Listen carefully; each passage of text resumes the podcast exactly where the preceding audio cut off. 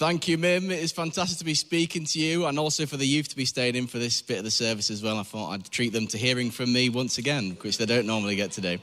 Um, but today we're going to be reading um, from John chapter 12, verses 1 to 8. So feel free to get that up on your Bibles. But uh, I think this is an amazing passage, and I feel as though God's spoken to me loads about this as I've been studying through it. And um, in this passage, we met with two people, Mary and Judas, um, who could not have any more, could not be any more different in their relationships with Jesus. Mary is sacrificial and worshipful, and Judas is selfish and self-seeking, uh, personal gain in this passage. And we get to see how Jesus responds to being in the room with both these people at the same time. So it's a great passage, and I believe that God wants to encourage us and challenge us about the way we worship Him and our relationship with Him uh, during this passage. So we're going to go for it. I'll I'll read it in the New International Version. so Six days before the Passover, Jesus came to Bethany, where Lazarus lived, whom Jesus had raised from the dead. Here a dinner was given in Jesus' honor. Martha served, whilst Lazarus was among those reclining at the table with him. Then Mary took about a pint of pure nard, an expensive perfume. She poured it on Jesus' feet and wiped his feet with her hair, and the house was filled with the fragrance of the perfume. But one of the disciples, Judas Iscariot, who was later to betray him, objected. Why wasn't this perfume sold and the money given to the poor? It was worth a year's wages. He did not say this because he cared about the poor, but because he was a thief.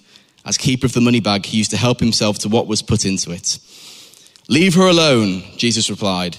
It was intended that she should save this perfume for the day of my burial. You will always have the poor among you, but you will not always have me. This is the word of the Lord. um, okay, so let's talk about Mary first. Now, Mary is at the feet of Jesus and she is worshipping him in a costly and undignified way a costly way because the perfume was worth a year's wages, and the average um, salary of a full-time worker in the UK right now is like thirty-one thousand pounds. So we'll say it was worth around about that much money. So that is an insane amount of money to be pouring at the feet of anybody. And um, she pours this feet, pours this feet. She pours, she pours the perfume out on Jesus' feet, and um, and she wipes she wipes it around. Oh my gosh, the Kindle's just gone off. Hey up, one second. I love it when this happens. Okay, here we go, we're back. and um, she pours it at Jesus' feet. And just to mention, Jesus' feet would not have been like pretty and soft and nice like my feet. Here's a photo of my feet coming up on the screen. No, not really. I've not actually done that. That would have been awful. Um, they wouldn't be like that. They'd actually be quite dirty and callous. Jesus would have walked around in sandals on dry and dusty ground. Um, so it would have been quite a, a, a dirty and unusual thing to do just to start off with. But then on top of that, she takes her hair and uh, she wipes that on his feet as well. And when I read this first time, I thought, oh, maybe this is something they just like did 2,000 years ago. Maybe this is a, a customary act to be doing. But no, it's not. It was unusual even for 2,000 years ago. And uh, it's not a normal act for someone to be doing in that culture. So it was costly worship, it was unusual, and it was undignified.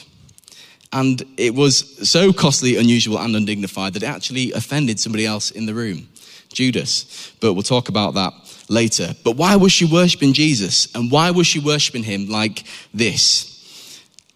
Mary's worship was a response to Jesus raising her brother Lazarus from the dead. And if you read back in John, Mary has just seen her brother Lazarus, who had been dead for four days.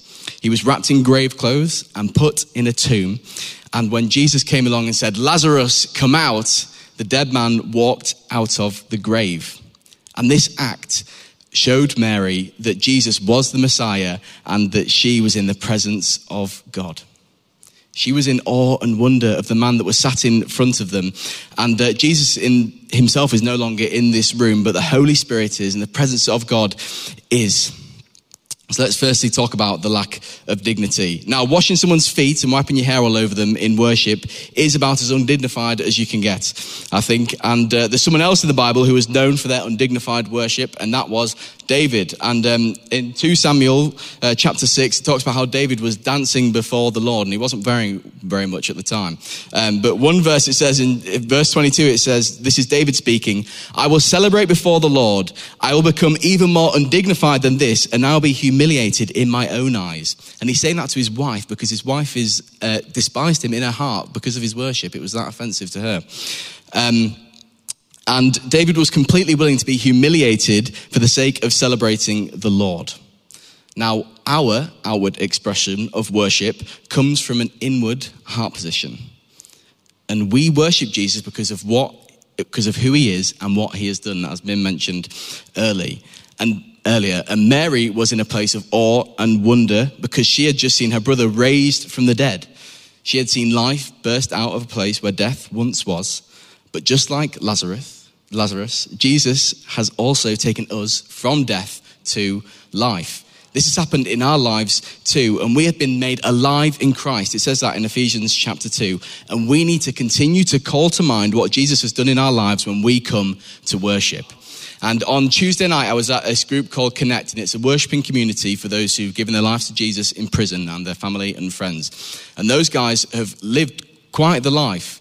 Um, they've all have some amazing stories. And remember, Kirk was here a few months ago, and we saw his story on the screen. It was it was insane. And um, the, what is such a gift about those guys is they understand what they've been saved from.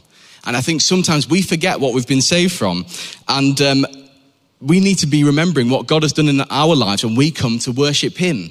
What has God done in your life? Because I know that He's done amazing things in my life, he's taken me from a place where I was pursuing the world, which was telling me that my identity was in the grades I got and in the future of how much money I would be earning, and that I needed to follow what my friends were doing. I needed to be doing things like drinking and partying and sleeping with people and pursuing popularity. But when I pursued those, it left me anxious and purposeless. But on the other hand, when I pursued Jesus, it filled me with a, a, love which I found from him, a purpose and a peace which I could not explain. And I found a community where I could thrive, where people loved me, and a, a life where I'm living by faith and it's adventurous and it's exciting. So that's what Jesus done in my life. What's he done in your life? You need to know these things and bring it to mind when we come to worship. And our worship may look a little bit different off the back of it.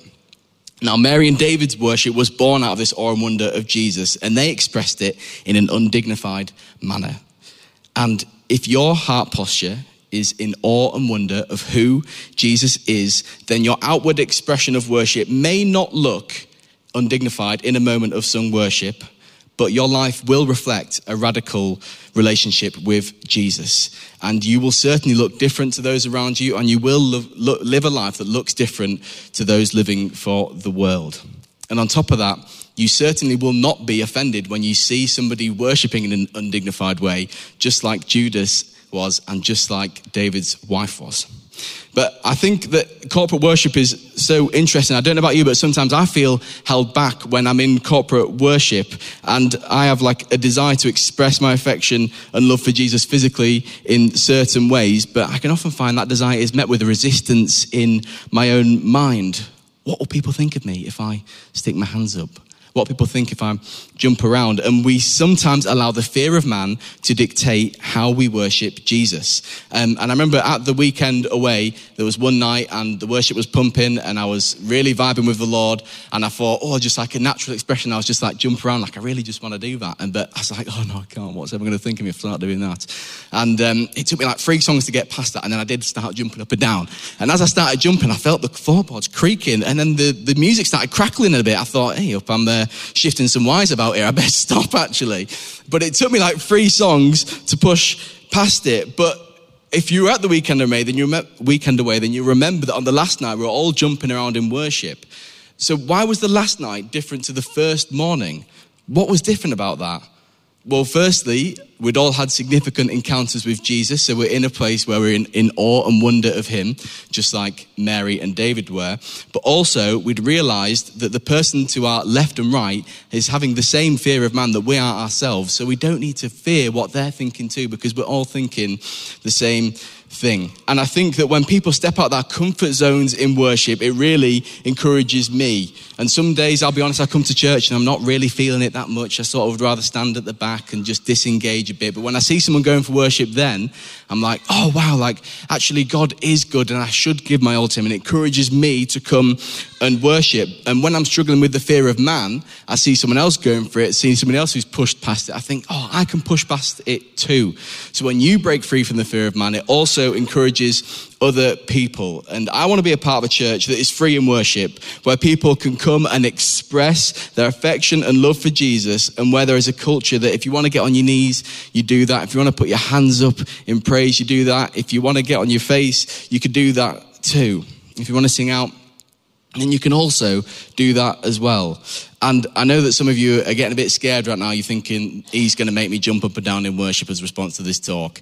Don't worry, I'm not going to ask us to do that at the end. But you are free to do that if you would like. And worship is not about our outward expression, I don't think. It's about our heart position. And I believe that when our hearts are completely filled with affection towards Jesus, it will lead us at times to express ourselves in an undignified way. But I do know that not everybody expresses themselves in the same way. But the, chari- the challenge about Mary and David's life is that their affection was and was so important to God for them that it was more important than anything else, including what people thought of them. So, two little quick questions. Do you struggle to worship because you're not in awe and wonder of Jesus? Then reflect on what he's done for your life. And secondly, do you struggle to express your awe and wonder for Jesus because of the fear of man? Then I encourage you to push past that. Okay, let's move on to the smell of the perfume. Now, as Mary wiped the feet of Jesus with her hands and hair, she would have obviously smelt very strongly of the perfume. It says in the verse, doesn't it, that the fragrance filled the room. And as she poured her affection out to Jesus, she would have left smelling just how he smelt as well. And smell is an interesting thing isn't it? I don't know if you've ever had this, but um, sometimes I'm in like a group of people and someone says, Oh, someone smells nice here, don't they? Who's that? Someone smells nice. And I'm thinking, Yeah, that's me, a new cologne. I got it for Christmas, actually. And then they come and give you a little sniff. oh, it's not you. Oh, that is a painful moment. Or smells also work the other way around. You, never, you know, when you're in a room and like there's a bad smell and you're thinking, Who's that stinks in here?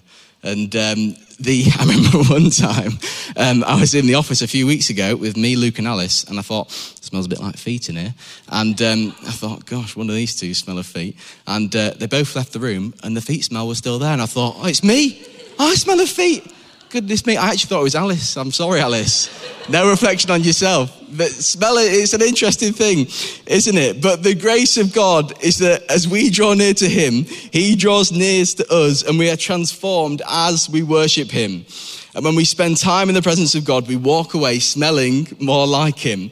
And you can tell people that have been spending time with Jesus you can tell that they're different. It's evident in their lives, the way that they walk around, the way they speak, and in the way they worship, and also in the questions they ask sometimes. It's sort of like annoyingly direct and just the right thing to be asking you in the moment. It's really frustrating. Um, but when you spend time with people, um, you start to imitate their actions, don't you? And you start to like adopt mannerisms and words that other people have. And I can sometimes find myself having similar facial expressions to Lee, which is a terrifying moment when I realize I'm actually doing that. Um, but I used to think, for, he's pulling an angry face at the moment. I used to think for a while that when I saw people in worship uh, that were really like encountering God and I wasn't, and I could really see that they're hearing from God, I'm like, why are they meeting with Jesus right now? And I don't really seem to be. But then I'd leave church that week, I'd go home, wouldn't think about it too much until the next week when I'd see them encountering God again, hearing from God again, and I'd think, why am I not meeting with Jesus the way that they seem to be? But the people who appear to be having deeper encounters with God are the people that spend the most time at his feet. And the more you spend time with Jesus, the hungrier you get for it. And it is easier to just throw off the distractions and enter into his presence when you spend more time at his feet. Because the more we worship him, the more we walk around smelling like him, the more we reflect him in our day to day lives, and the more we reveal him to other people. And that's a gift to those around us. We'll go on to the cost now, and this is the bit in which offended Judas, and this leads into the next part of the passage where we compare how different Judas's heart is to Mary's here. So, as I've said, £31,000 is a huge amount of money, and if I'm honest, when I first read the passage, I was starting to side with Judas. I could almost see a truth in what Judas was saying. You know, £31,000 just poured out on the floor, and Judas says, Give it to the poor. Well, yeah, do you know what? I sort of agree me and Alicia feel as though areas of deprivation have been put on our heart, and we've moved to Byker to live missionally in an area of, of depri- deprivation, and we do youth work in these areas, and we care deeply about them. And when I hear about that money being wasted almost, I sort of do feel a bit frustrated by that. And um, but we find out what Judas's actual intention is when we read on in verse six. It says this. He did not say this because he cared about the poor, but because he was a thief. As keeper of the money bag, he used to help himself to what was put into it. Now, on the surface, what Judas said appeared godly. And but Judas did not want this money to be given to the poor. He actually said it because he wants to steal from the poor. And what Mary did is she poured out the perfume in selfless worship, but Judas wanted to sell it for selfish gain. And one thing that God's really been talking to me about at the moment is not partnering um, with the enemy in any areas of my life. And when I say partnering with the enemy, I mean choosing the flesh over the spirit. And Judas had partnered with the enemy in the area of selfishness and greed. We know that because he was taking money out of the bag that was given to help Jesus' ministry. He'd started to steal. And that had led him to tell Mary that she shouldn't worship Jesus in a certain way because that money should be given to the poor. And here's the thing which I've uh, been going around in my head about is that when we partner with the enemy in areas of our life, we get to a place where we say and do things which can appear godly, but actually are rooted in temptation.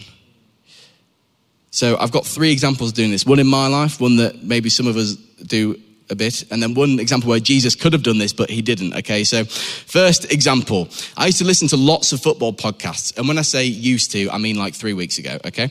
And, um, I guess like I was really addicted to them and I'd listen to them for at least like one and a half hours a day, like at the very least, but I just always wanted to put them on. I was just, I was loving it for some reason. And um, because of this, I would want to undisturbed listen to my podcast. So I discovered that if I offered to wash up and clean the kitchen, I can listen to my podcast undisturbed. So I'd say to Alicia, Dear, I'll, I'll, wash up tonight, I'll clean the kitchen, which on the surface appears like a godly and selfless thing for a husband to be offering to do for his wife. But actually, I was doing it because I would had a selfish desire to spend more time with my football podcast than I did with my wife. The offering appeared godly and serving, but actually it was rooted in a selfishness. And uh, the first time Alicia found out about this was this afternoon when I read my talk, actually. but um, the second one is an example that maybe all of us struggle with sometimes. And we can adopt the line, we spoke about this in the Five Lies That Ruin Our Life series, that we adopt the lie that we're unwanted. So, because of that, we decide to join a team at church and we serve every week so that we can feel included. And giving up your time to serve on team is a godly thing, and it appears like you're doing it for a really godly reason. And it is a great thing to do. But actually, your decision to serve on team is rooted in you believing a lie about yourself that you're not wanted and you want to feel included, so you do something out of that place. Because the truth is, you are included, and you don't need to do something to be included. You are included because who, of who you are. And we all get into this place and we think we need to do things to earn our salvation or to earn love from Jesus. But here's an example of how Jesus could have done this but didn't, okay? So when Jesus was in the wilderness, the enemy came to tempt him three times. And one time, Satan said to him, If you are the Son of God, tell these stones to become bread. In that moment, Jesus could have easily um, performed that miracle. He could have turned those stones into bread, but he would have done that out of a root of succumbing to Satan's temptation, not in obedience to the Father. He could have done that miracle, but only because Jesus, because Satan had tempted him, not because the Father had told him to. It would have appeared like an amazing thing, this amazing miracle, but it wouldn't have been of the Father. But instead of Jesus doing this, he said this It is written, man should not live on bread alone, but on every word that comes from the mouth of God. And in that moment, Jesus chose obedience to the Father by submitting to Scripture instead of partnering with the enemy's temptation. And the thing is, the enemy wants us to continue to partner with him and with the world in small ways. And he wants to do it so that we can become lukewarm Christians. And the enemy hates it when our affection and attention is on Jesus because, as I said before, we start looking more like him. We start smelling more like him. We start reflecting him to those around us. And if the enemy can get us to partner with him in small ways, he can slowly gain a foothold in our lives. And he's absolutely fine with us being lukewarm Christians, by the way. It's no threat to him if we're lukewarm. But as we see, Judas started by stealing from Jesus, but it leads him to betray Jesus for money. It started with a small partnership, but it ended with a large act of betrayal. And we cannot afford to partner with the enemy in any way because when we do, we start to be led astray. And on top of that, we can also start to lead others astray in turn, just like how Judas tried to lead Mary away from worshiping Jesus. Okay, well, let's look at Jesus' response. We're going to start wrapping up now. But uh, what really interests me about Jesus' response is that he doesn't address Judas' intention to steal he would have known that Judas wanted that money so that he could steal it, um, but he didn't actually challenge that intention. Instead, he responds to what Judas says on the surface. So read with me in verse 7. Jesus said this Leave her alone, Jesus replied. It was intended that she should save this perfume for the day of my burial. You will always have the poor among you, but you will not always have me. You will always have the poor among you, but you will not always have me. And I think maybe one of the reasons that Jesus, that Jesus didn't respond to the root of what Judas is saying is because he wants us to learn something from what Judas is saying on the surface. It is much more important to be with Jesus than to do things for Jesus. And it is so easy to slip into a place where we think we need to earn our salvation, where we need to prove ourselves to Jesus and show him that we love him. Our heads can easily just go to do more, do more, do more. And Jesus wants to challenge this mindset. Jesus wants our hearts, not our good works. And in Matthew chapter 22, Jesus is asked, What is the greatest commandment? And he replies with this Love the Lord with all your heart, with all your soul, and with all your mind. This is the first and greatest commandment. And the second is like it love your neighbor as yourself. The greatest commandment is to love God and then love people. And it's that way round for a reason. And we do good works out of a place of devotion to Jesus. We do it because we know we're loved, cherished, and chosen, and because we know who God is and we love because he first loved us. And we are sent out from that place of knowing who God is and how loved we are. And here's the thing if we don't spend time at his feet, in his presence, and digging into his word, then how do we know if what we are doing, if our works are in obedience to him? If we're not spending time at his feet and allowing him to transform us from the inside out, then are we going out into the world really smelling like Jesus or to the other things that we're devoting ourselves to? Will, would you like to make your way back up? Now, the Bible does clearly teach that faith without works is dead. And our faith leads us to be the hands and feet of Jesus. But the important thing is that work does not become the main things, that good works do not become the main things. And I heard someone say this in a sermon recently, and uh, it really struck a chord with me. And he said, um, Do not be more in love with the work of the God than the God of the work do not be more in love with the work of the God than the God of the work. Don't give your heart to good works. Give your heart to Jesus, and good works will flow out of you. And your works will be much, much more effective when you're doing it from a place of devotion and intimacy with Jesus. But we're going to respond to this now. So if you'd like to stand to your feet with me.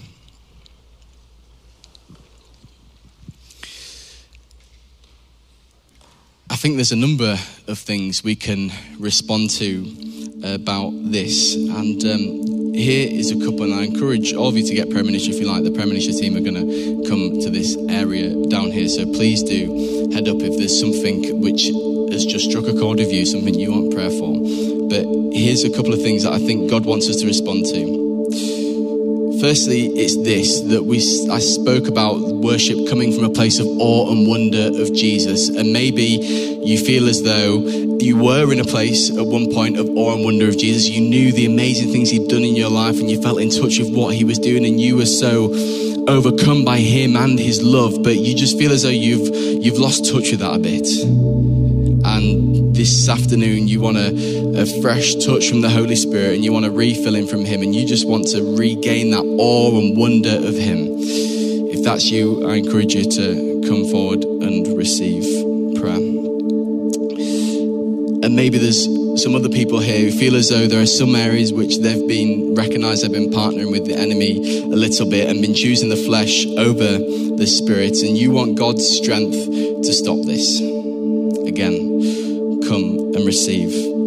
And finally, one of our amazing young people who's on the camera over here, Ellie, um, has been praying for this service. And I asked the, the youth to, to pray for us and to send in any words they had. And um, Ellie said this that she felt as though God is inviting us to give Him our all and hold nothing back, just like Mary did.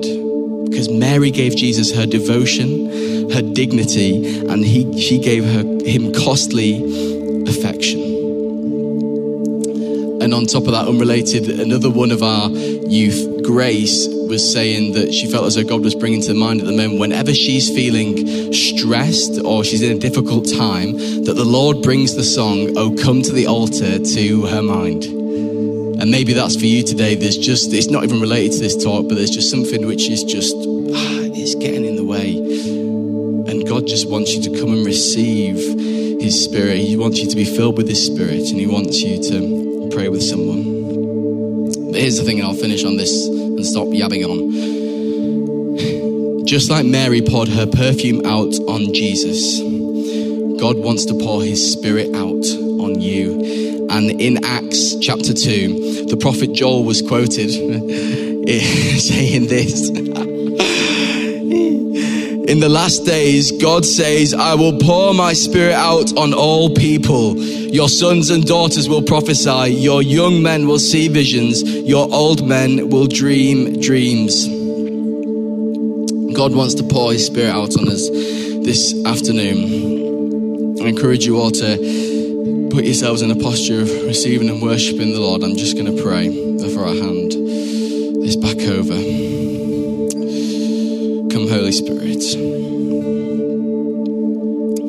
Lord, we pray that we will be like Mary, that we would sit at your feet and pour our devotion out to you, Lord. We pray that our worship would be costly and undignified. And Lord, we just thank you that as we come to worship you, that you transform us, that we walk away smelling more like you, and that your spirit fills us up, Lord, and that when we go into the world, when we go into our workplaces or our schools or into our families, that we take you with us too, Lord. And I thank you for your grace for transforming us. And we ask that you will continue to transform us now, Lord, as we stand in your presence. We just pray that you will continue to show us the areas of our life where we're choosing the spirit, the flesh over the spirit. And Lord, we want to choose you instead. Lord, give us the strength to choose you in those areas we've been finding it difficult to for so long, Lord.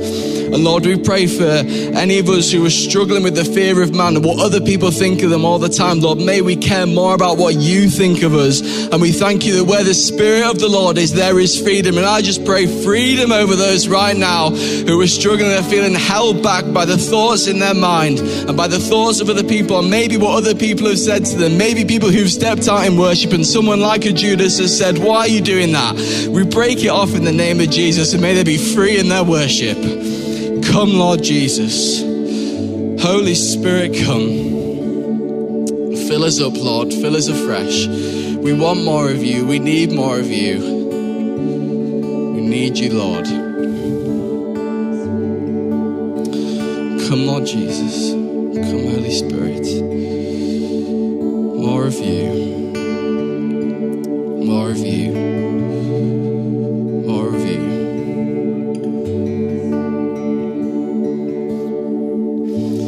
May we know that we're loved, that we don't need to do anything to earn our love. May we not try and earn your affection. Lord, we thank you that you're proud of us before we do anything. And Lord, we just pray for a revelation of and an awe and wonder of you, Lord. May we know your love in new depths. May we know your love in a fresh way. God, we know that there's new depths of you which we've not yet encountered, and we ask for it now, Lord. May we know more of you. God, we thank you for the sacrifice of your Son on the cross. And Lord, we pray for a deep revelation of it in our lives. And Lord, may that draw us to worship you. So when we come to worship, we can't help but put our hands in the air. We can't help but jump around or fall to our knees when we're in your glory, Lord. We want more of you.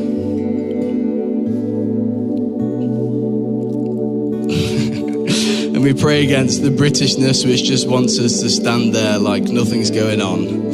Even when we know that you're moving in the room, Lord, we pray against that Britishness, God. Come, Holy Spirit. Come, Holy Spirit. We lay ourselves out as a sacrificial offering, and we thank you that your fire falls on sacrifice. And we pray that your fire will fall on us now. Holy Spirit. Let's worship.